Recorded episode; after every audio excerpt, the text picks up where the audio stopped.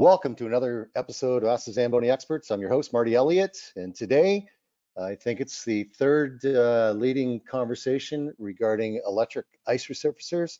Good friend Terry Pichet from Ontario Recreation Facility Association.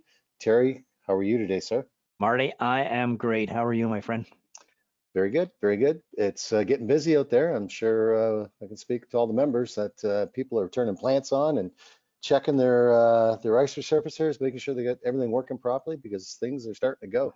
But you mm-hmm. know what, Marty, it's probably a good uh, uh, kickoff to this. It's not quite on the subject matter we're there, but it's important that we remind all arena operators and owners that their plants have been sitting idle for extended periods, and we've had some significant seal leaks uh, mm-hmm. that has caused some problems. It's kind of like putting that you know that classic Mustang away for uh, two years and then starting it up and and then things start to go uh, haywire on us a little bit. So it it's essential that they soap test all their gaskets and and such so that uh, leakage is going to be uh, you know not on the radar. Yeah, that's great, uh, great uh, information to share with the audience, uh, Terry.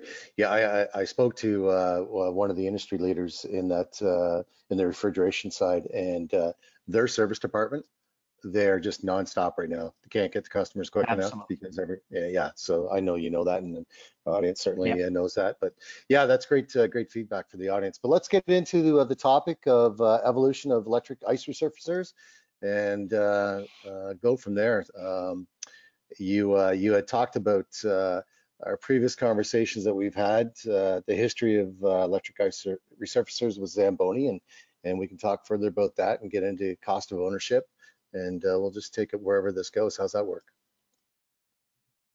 I, I think that's great, Marty. And you know, I, am often asked, where do we come up with these topics? And I kind of align them of what don't I know about this business? And I can tell you mm-hmm. that I've watched, uh, and and that'll be one of the things I'm going to look for clarification. You guys call them electric, I call them battery because they have a battery in them, and and I've watched them evolve. And one of the things we have spoken uh, on other uh, uh, social medias in regards to the history of, of uh, you know the electric machines and I was surprised to find out that it was just a baby when these things were first introduced by Frank Zamboni. I really thought that it was something that was just uh, just part of the uh, the last 20 year landscape basically of our industry. But yeah, it seems that you guys have been experimenting with it for quite a while. So you know, let, us just maybe revisit that for the listeners so that they understand what uh, what the uh, what Frank Zamboni was doing back in the 60s when it comes to this. Yeah, yeah, definitely. And some know, some don't, but uh, it was introduced actually at the 1960 uh, Squaw Valley Olympics, our first uh, 500 model uh, electric uh, battery slash battery uh, machine, DC, if you will, that was available at that time that Frank had that had manufactured and introduced it at the Olympics. And since then, we've been continuing to develop through R&D with our engineering department to right to where we are today to our lithium ion uh, machine and uh, believe it or not, it'll be uh, somewhere down the road very soon. We'll we'll be introducing a new electric machine uh, coming in out of the Canadian plant in Brantford, Ontario. So excited about that moving forward. Well, it, it has to be one of the things that's impacting our, our industry significantly in regards to the shift for many reasons. Uh, you know, we, we always point at them uh, being more environmentally friendly. We can talk about that because again, uh, my research into uh, uh you know the the actual materials that are needed to make a battery powered unit may not make it as environmentally friendly if you drill down deep enough. But mm-hmm. again, I'm I'm here as the student, not as the teacher. But let, let's start maybe at the basics uh, so that you can educate me. You know what? You guys call them electrics. And mm-hmm. uh, I'm old enough to remember when uh, the manufacturers tried attaching a cord to these things and hung from the ceiling uh, in an mm-hmm. ice rink. And the whole trick was that the uh, when they were driving in circles was not to tangle themselves up. Uh, mm-hmm. I do know uh, on several occasions where they pulled the cord out of the wall. Mm-hmm. because they went a little bit too far with it, or it got it got jammed up internally, and like I said, to me that was an electric. but you guys refer to the battery technology as electric. What, what what's the background there? Um, well, the source the source of energy uh, is why it's referred to from an electric standpoint. Battery, yes, in the beginning, what you're referring to, but electric being the source of energy, being electricity. Um, how the uh, actual um, ice resurfacer uh, is being charged, is being powered through a charging system, uh, which is 600 uh, amp uh, three phase uh, for our, our machines, whether it be acid, lead acid, or lithium ion. Um, they're different uh, charging units, but that's where electrical or electric, electric ice resurfacers comes from because the source is electricity. Okay. Mm-hmm. Uh, well, okay, then, then, that's probably the best explanation I've got so far. So I'm not much wiser from from the go around. So, uh, I, I, mean, the, uh, I saw, and, and the reason I, I bring up the the corded module because they came and had that natural life cycle and they never really got traction and then they disappeared and uh, i kind of label myself as a as a skeptic but open-minded skeptic so when mm-hmm. anything is introduced to our industry and, and when battery started to get a little bit more interest uh, inside our business i sat back and watched in regards to uh, its its natural evolution and and i'm really starting to see the interest uh, by uh, communities, you know, primarily larger communities at this point. They seem mm-hmm. to have a little bit more uh, financial uh, resources, and a lot of them are more focused on being energy efficient. Mm-hmm. Now, one of the conversations that you and I had um, before we decided to have this discussion online for everybody else can hear it was you, you gave me some numbers. And mm-hmm. one of the things that I've learned was electric or battery powered equipment has grown in interest in the industry, but Ontario was a slow out of the gate. We weren't as yes. quick as everybody else to embrace it, but that mm-hmm. seems to be changing. So, how's the landscape in my backyard changing when it comes to electric equipment? Yeah, uh, it's interesting. I had a conversation about uh, two hours ago to this podcast uh, being taped um, regarding this. And so I want to say roughly 36 to 40 months ago, less than 3% of the of the ice resurfacers in the Ontario marketplace were electric. Um, as of today, and I'll speak of Zamboni Company Limited, uh, would be 35 to 42 percent um, electric ice surfacers being sold in the province of Ontario, and that's continuing to grow. The one thing that uh, from a provincial standpoint, government standpoint, that they didn't do um, what our other provinces have done is the, the, funding and initiatives to go green from a greenhouse gas initiative. Um, they were quicker in other provinces to be able to support the uh, the private sector and public sector um, from uh, an ice resurfacer standpoint. Ontario is starting to pick it up, but not really as much as what the other provinces are. So the initiative has really come from the municipalities um, themselves and wanting to uh, go green with their fleet departments. And um, roughly, I, I want to say uh, 70% from what I understand, from what I've read, of, of emissions uh, from a municipality operating their municipality comes from their fleet department and vehicles um, and they're changing that in Ontario um, because we mm-hmm. can see what's happening. We see what ha- we see what's happening right now um, uh, with yeah. the greenhouse gases and, and so on and so forth. So, yeah, that's that's where we're at right now, Terry, uh, in the province of Ontario. Well, I, I, think I think the other thing, Marty, that kind of blends into this is, you know what, uh, every third advertisement uh, on the media has to do with some sort promotion from one of the the the car manufacturers in regards to their commitment to either being 100% battery, electric, uh, whatever you want to call it, or, or a combination of both. Uh, and so, yes. I mean, I, I, I, really think that uh, what's what's shifting the marketplace, and like I said, I, I, don't analyze these things, and I'm not really qualified to analyze it, but a personal opinion is that there seems to be an acceptance on the reliability of the mm-hmm. product, which in the early stages wasn't quite there. And and you know, from a practitioner's vantage point, without you know shining a bright light on any manufacturer, the first evolutions of battery-powered ice resurfacer had some glitches in it that definitely had to be worked out to get us to where we're at. I think that was part of the resistance in the province of Ontario. We were kind of first in line with some of the battery technology, and it didn't fare well. Mhm. Uh, and we got that. It's a big industry, but it's a small industry, and we talk about everything as practitioners. So I, I really think that was probably some of the stigma that came along with battery technology. No question, une- unequivocally, Terry, the, the, what what we call the standard operating procedure from a battery maintenance standpoint, um, sometimes got misplaced and uh, shame on, uh, you know, not, not, not shame on, that's probably not the proper wording, but um, due diligence, uh, both on OEM side and on operator side.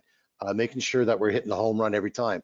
And that's where the evolution of battery technology has come to today we've now been able to take that whole SOP out of the equation uh, with lithium ion.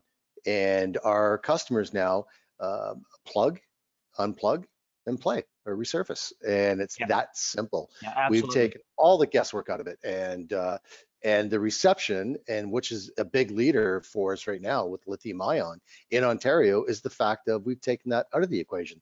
They're going, so we don't have to do a hydrometer, we don't have to water, we have to do deep cycle charge once a week and all this. Uh, nope. All you do is plug it in, and uh, when you're not using it, and unplug it when you're using it. Simple as that. Wow. So Yeah. the the decision makers are just going, okay, how do I go about getting this? Perfect.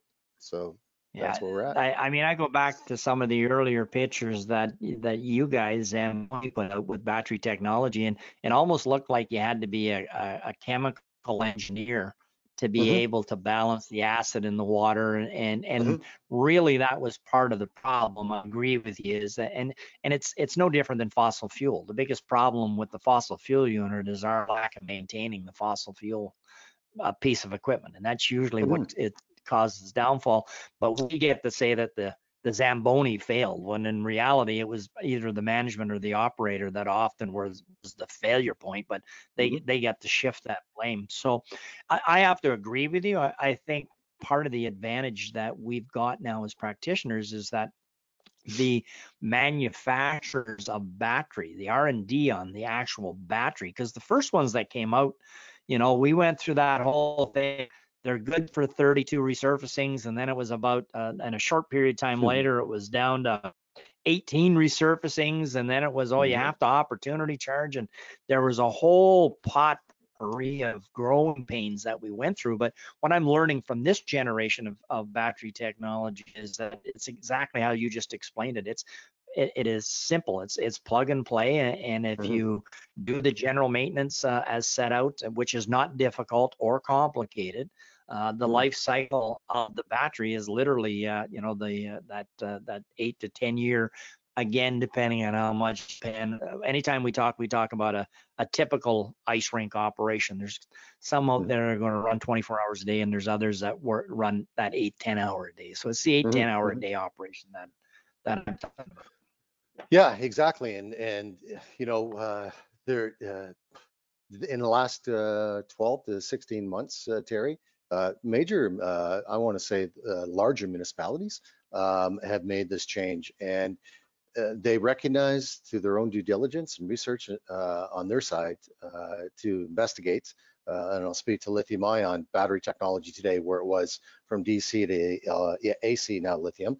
Um, they've done their own research um, through their other capital expenditures with the rest of their fleet, uh, uh, reserve or their fleet uh, machines, being buses, being fire trucks, whatever the case may be that are going electric. Mhm. Um, so the due diligence on their side, they've taken that time to investigate, which is really good. Uh, keeps us in check and making sure that uh, what we inspect, we expect, and likewise for them.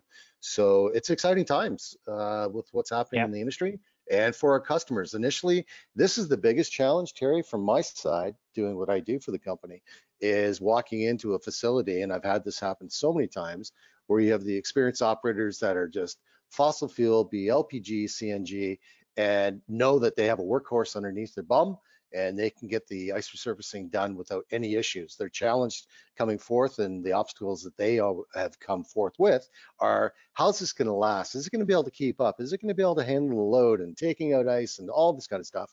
And until they try it and they go, wow, never expected this, never expected it. So yes, the industry has come a long way uh, from an OEM standpoint. uh, with uh, battery slash electrical ice resurfacers. Yeah, it's good. Yeah. So I, I mean, the the other thing that I've watched and and and respectfully, you know, Mhm. I I appreciate the position that you hold with Zamboni is that you sell Zambonis, right? I mean, and and one of the things I found with the manufacturers, all the manufacturers, they're a lot more transparent than they ever were in the beginning of this this the the, the growth of the industry, which is which is exciting. So, well, you know, when I explore the cost of a of an electric machine versus a fossil fuel machine. And I'm I'm taking the my old facility manager's hat and knowing that I'm going to have to go into council and do that pitch to Mhm, mhm. upgrade my my piece of equipment. And when I take a look at an electric unit and I take a look at a fossil fuel unit, there's a pretty big price change for the upfront costs. But Mhm. what I need to understand is what's the return on investment. And what I'm hearing from those that are buying this equipment, Marty, is that they're saying, you know what, Terry, yeah, it's costing me, and I'm going to throw numbers. Uh, Anybody listening to this needs to understand these are discussion numbers. Um, that el- the electric's potentially going to cost between forty and fifty thousand dollars more than what a fossil fuel machine is. But what the practitioner is telling me is saying, you know what, Terry, I'm paying for my maintenance costs up front. I don't have to worry about downtime because an electric machine compared to a fossil fuel machine is a lot less labor intensive for me to be able to maintain it. Mm-hmm. And I'm don't I no longer have to budget for the fossil fuel cost itself, be it propane or natural gas, which which sounds minimal, but when you add it up over the life cycle of, of a typical ice resurfacer, it's pretty significant. Sure.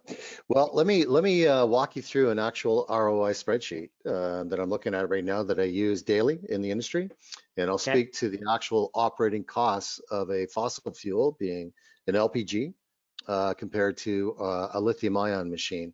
So, just to give you an example, the variables: take a, a facility doing 15 resurfacings a day, average 15 minutes per surf resurface, operating their ice resurfacer 250 days a year. Their actual rink rate, shop rate is 20 bucks an hour. Our service rate, let's call it a buck 25. And using a typical per bottle of LPG, 22 resurfacings per bottle. So what does that mean? What's that filter out to look like at the at the tail end of total cost of ownership? Total cost of ownership is based on 10 years. That's what I use. The cost Mhm. per uh, for electricity uh, per flood on a on a lithium ion machine is 36 cents. On a fossil fuel being LPG is $1.14.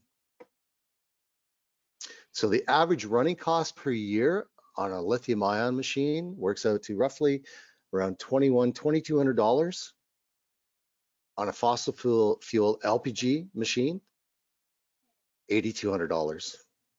So the Hmm. spread at the end of 10 years works out to roughly 26 to $27,000 savings going with electric on the life cycle of the machine compared to a fossil fuel. Hmm. There's a significance. Yes, it's roughly around 35 to $40,000 difference between the upfront capital expenditure, but the long term of the machine and the cost of operating that machine, again, no oil changes, no, no, uh, nothing to do with the engine whatsoever, strictly because uh, what you do on the back end of our conditioner, no matter what machine, is still the same. But where, where Yeah. the difference is, is the front end.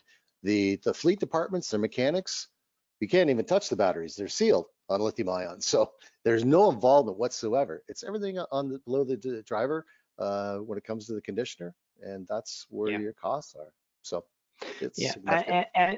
I, I- think it's important, Marty, that we we you know revisit history. Mm, In reality, when we started down the battery or the electric unit pathway, it had nothing to do with energy costs. And I mean that that was that was the sidebar to the whole thing. The reality was is that we were trying to deal with poor indoor air quality and ice arenas, Right. and, and battery technology definitely uh, uh, filled that void because it was Mhm. taking the fossil fuel equation out of it. We weren't talking about cost per floods, and we weren't, you know, uh, th- that's a sidebar that we've got into as a, as a as you as the manufacturer as a selling feature. But really, you know what? A- And the pandemic has amplified that. The the necessity for us to understand the indoor air quality contributors and air exchanges uh, post pandemic is going to be significant. So the you know the dovetailing of the electric technology uh, uh, at this point in time just naturally fits very well. It does, it does. And uh, uh, you know, all these new facilities are multi-purpose facilities that are being uh, built. You have the, you have your uh, seniors area that, and the walking areas and everything. So air quality is so crucial um, uh, when uh, dealing with their actual ice resurfacers and the, the rinks themselves that uh, they have to be cognitive of their customer base uh, for all parts of that community center. And that's why um, the municipalities are switching to electric, certainly influencing the decision going to electric due to, as you say, air quality. Yeah.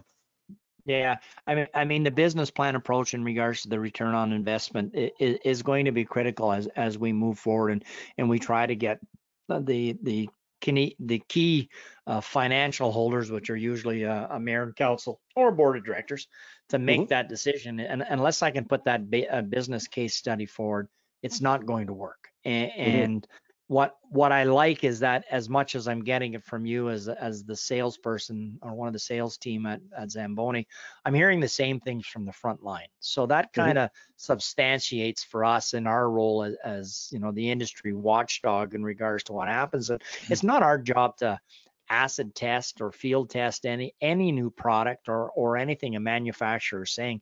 Our, our job is to collect the information, what I refer to as from frontline users.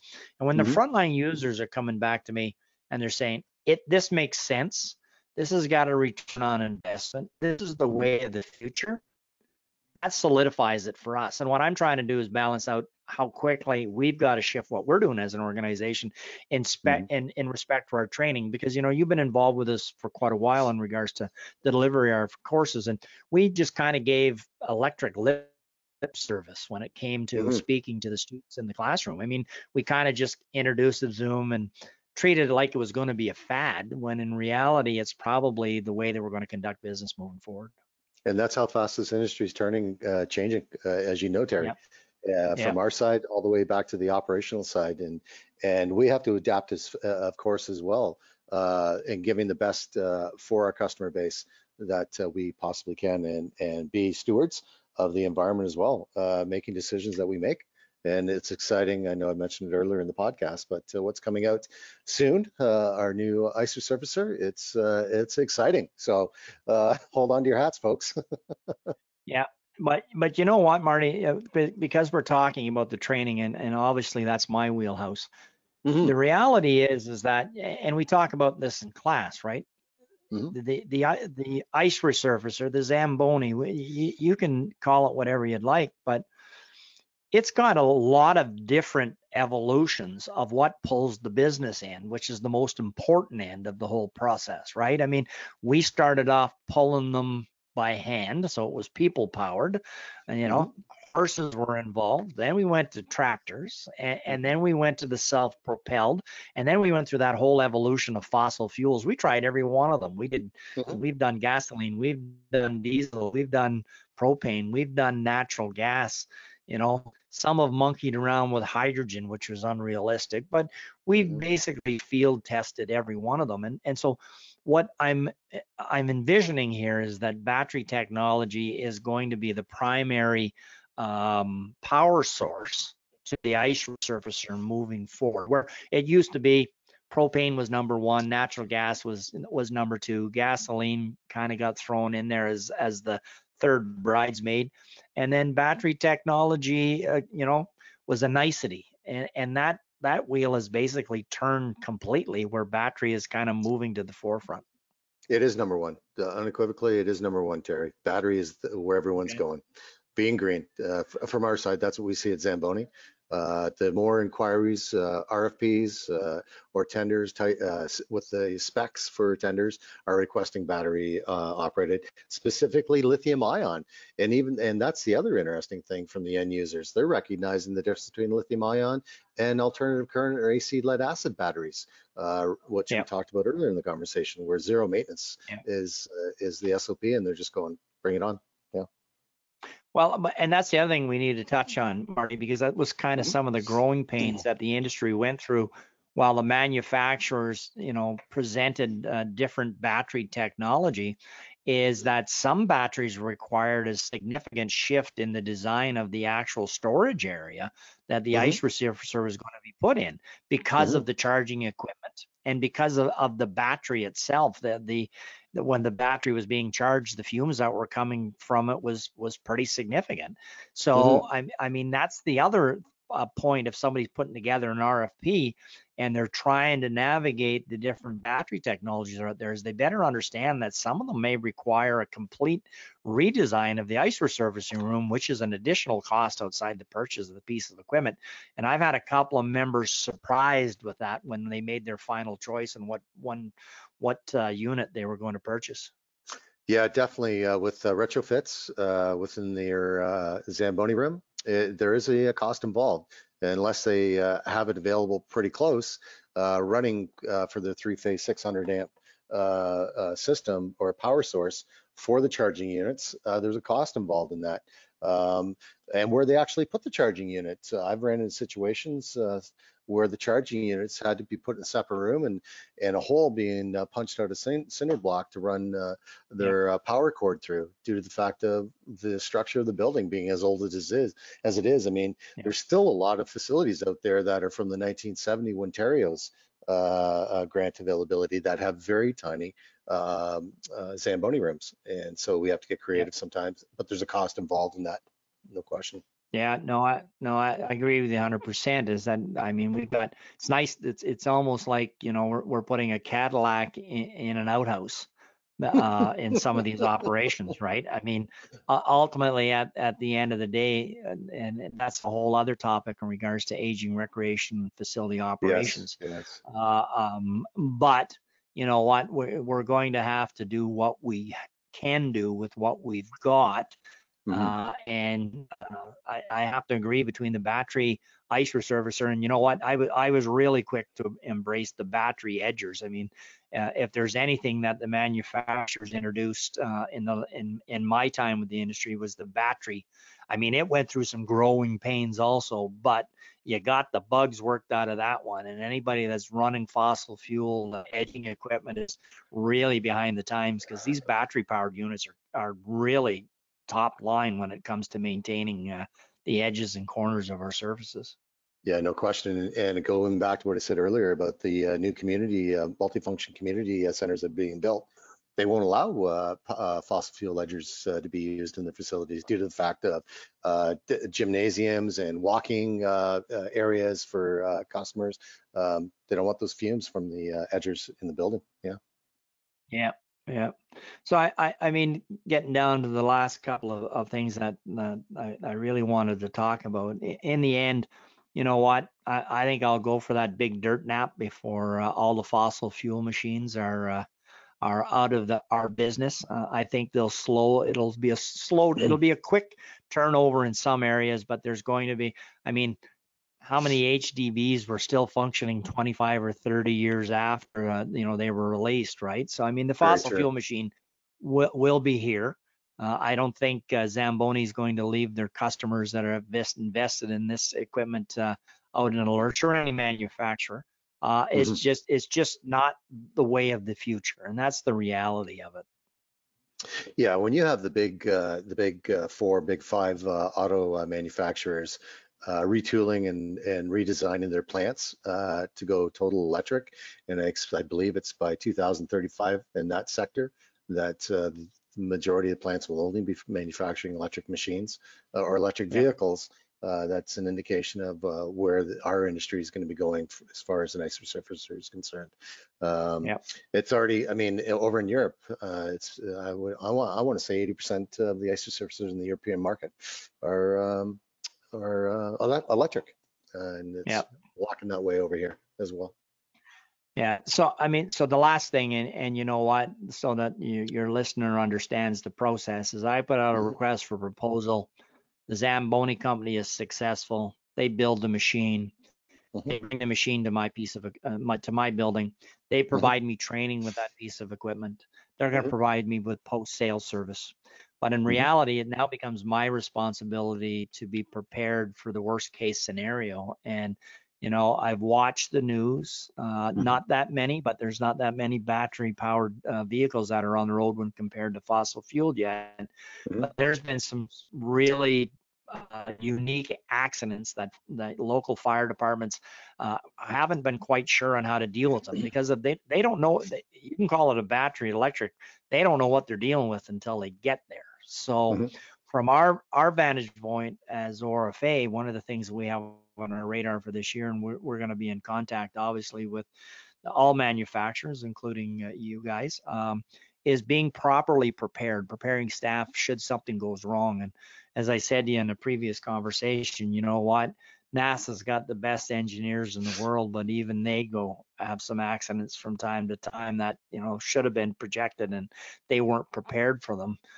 So that's one of the things we have on our radar is are our Yeah. members actually prepared for a piece of equipment that fails for whatever reason? We're, we're not going to lay blame. We're just going to say, you know Mhm. what?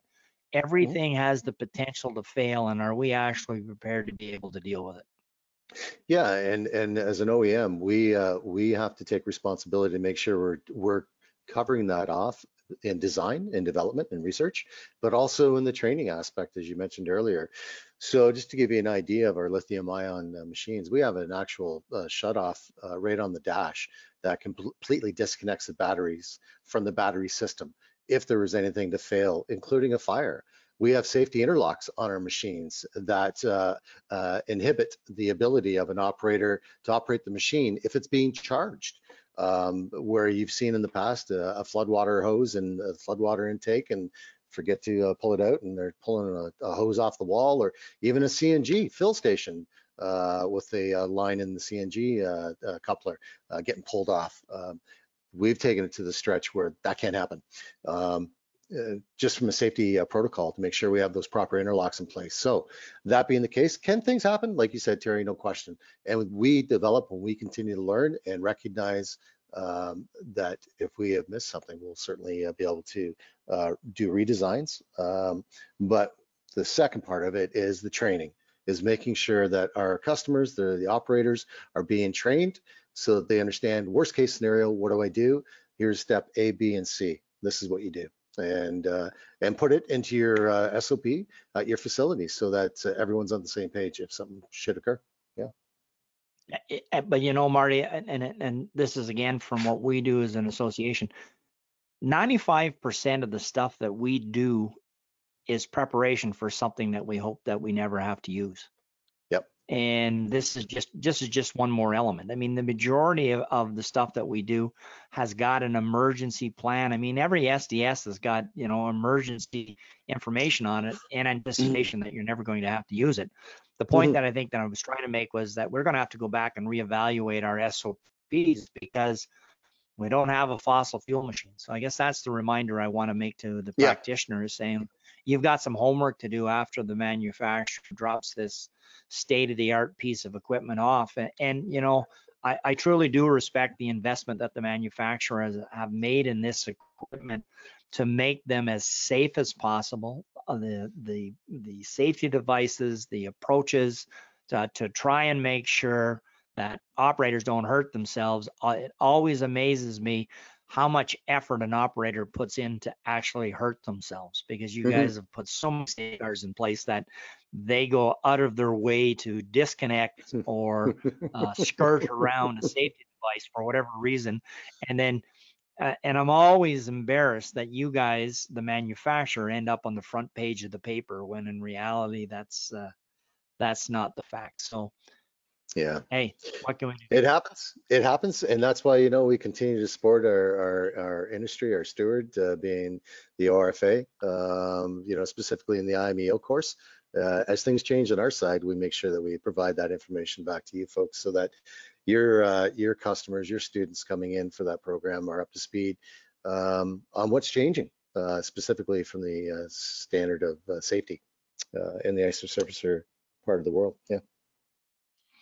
Well, you know, Marty, I, am going to be leaving your classroom now. I've been sitting uh, in the front of the class attentively in regards to all the wisdom you had to expel. And and as I said when I started off here, as I approach these things, saying, look, at I don't know much about this topic, so I'm going to search out somebody who who's eh, eh, who's definitely up to speed in regards to the changes, so that I can understand what's happening, so that I can change the things that we're doing as an organization. But I mean, ultimately, the information that you've given me here today, eh, I hope somebody takes the time to listen to to what it is that we've discussed because I think it's important. If you're if you're if you're going down that path of considering uh, electric uh, technology uh, then these are the kind of questions that need to be answered. So hopefully uh, we've uh, we've succeeded in in putting together uh, some information that's going to be useful moving forward. Well, from our previous uh, podcast area that we've done, the feedback I've gotten from the operator and uh, operation side or customer side has been very positive, and I have no doubt uh, this one will uh, receive uh, uh, applaud as well. And it's always enjoyable to have you as a, a, guest, and and what a great student you are. I don't know about the teacher, but anyways, it's been a pleasure again, as always, Terry. I look forward to seeing you soon, hopefully sooner than later, and I think we'll have more to talk about as there's change occurring uh, down the road uh, within the industry. So Terry, thanks again for spending time with us today. I want to thank everyone for listening to another episode of the Zamboni Experts podcast. If you have a question for one of our experts or an idea for a future episode, please email your questions or request info at zamboni.com. For more information on additional podcast episodes, please visit zamboni.com forward slash podcast or search Ask the Zamboni Experts on Apple Podcasts, Google Podcasts, and Spotify. This is your host, Marty Elliott, with my guest, Terry Piché, wishing you an ice day.